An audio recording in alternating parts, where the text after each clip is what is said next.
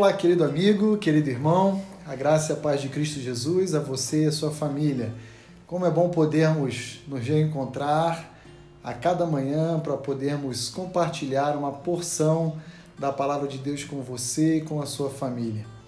Ah, como vocês me conhecem, eu estou aqui em São Paulo, em Dayatuba, junto à Igreja Batista Vida Nova. E na semana passada eu tive a oportunidade de ligar para meus pais que residem no Rio de Janeiro. E conversando pelo telefone com meu pai, preocupado, porque meu pai pertence ao grupo de risco pela idade dele, ah, tivemos uma oportunidade muito gostosa de conversar e compartilhando algumas impressões do nosso momento. O meu pai propôs ah, para que a gente meditasse um pouquinho sobre o segundo livro de Crônicas, capítulo 7.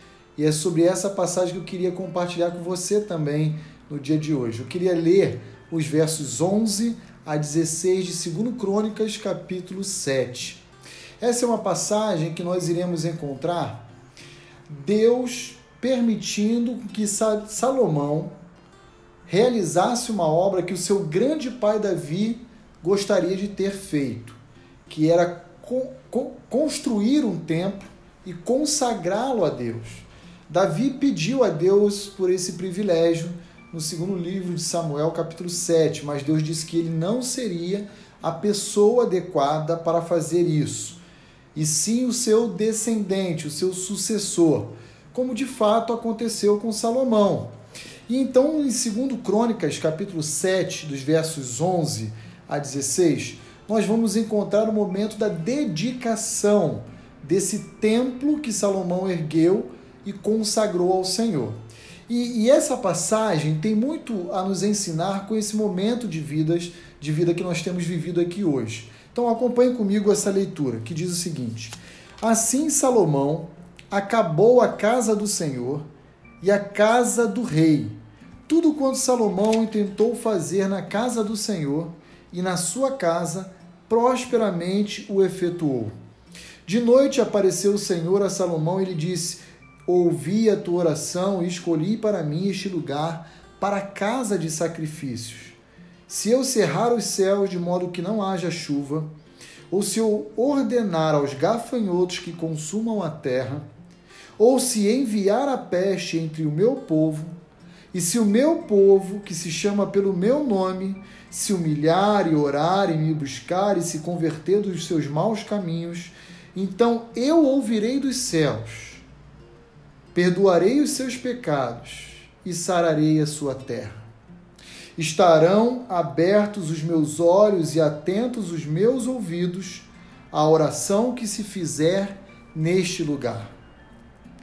Porque eu escolhi e santifiquei esta casa para que nela esteja o meu nome perpetuamente. Nela estarão fixos os meus olhos e o meu coração todos os dias.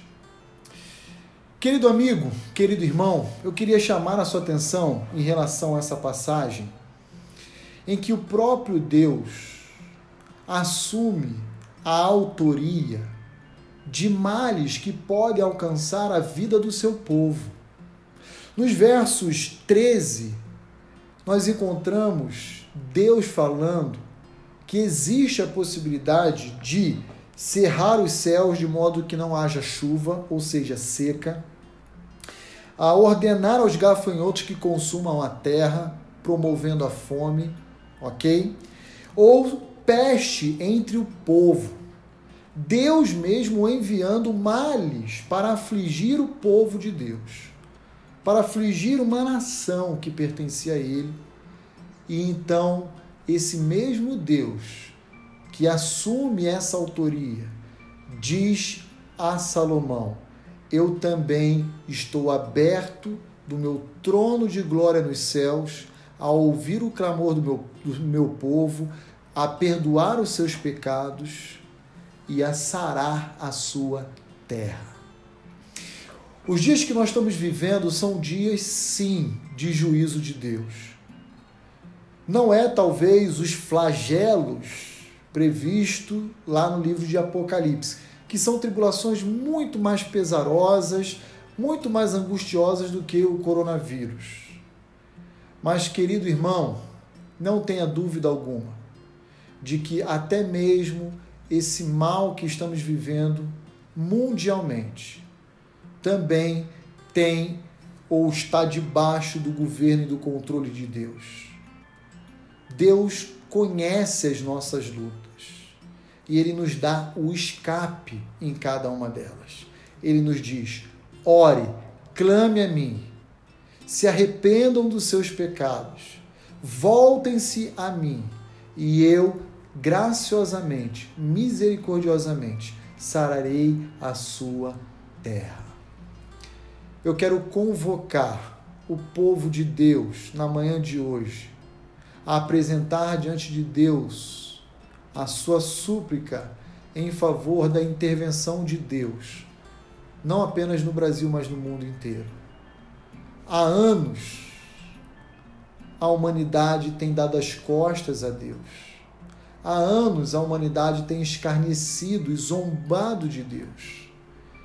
Hoje, a Europa, que tanto chora por perdas e vítimas do coronavírus, se intitula uma sociedade pós-cristã. Ou seja, indivíduos que estão agindo com indiferença e descaso em relação à soberania desse Deus e Deus está chamando a atenção do mundo inteiro para o seu controle. Por isso, eu queria convocar você no dia de hoje a estar orando ao Senhor. Separe uma parcela significativa do seu dia para apresentar diante de Deus a sua súplica, a sua oração com ações de graças, certos de que Cristo Jesus há de nos oferecer a sua paz, que excede todo o entendimento. Que Deus o abençoe.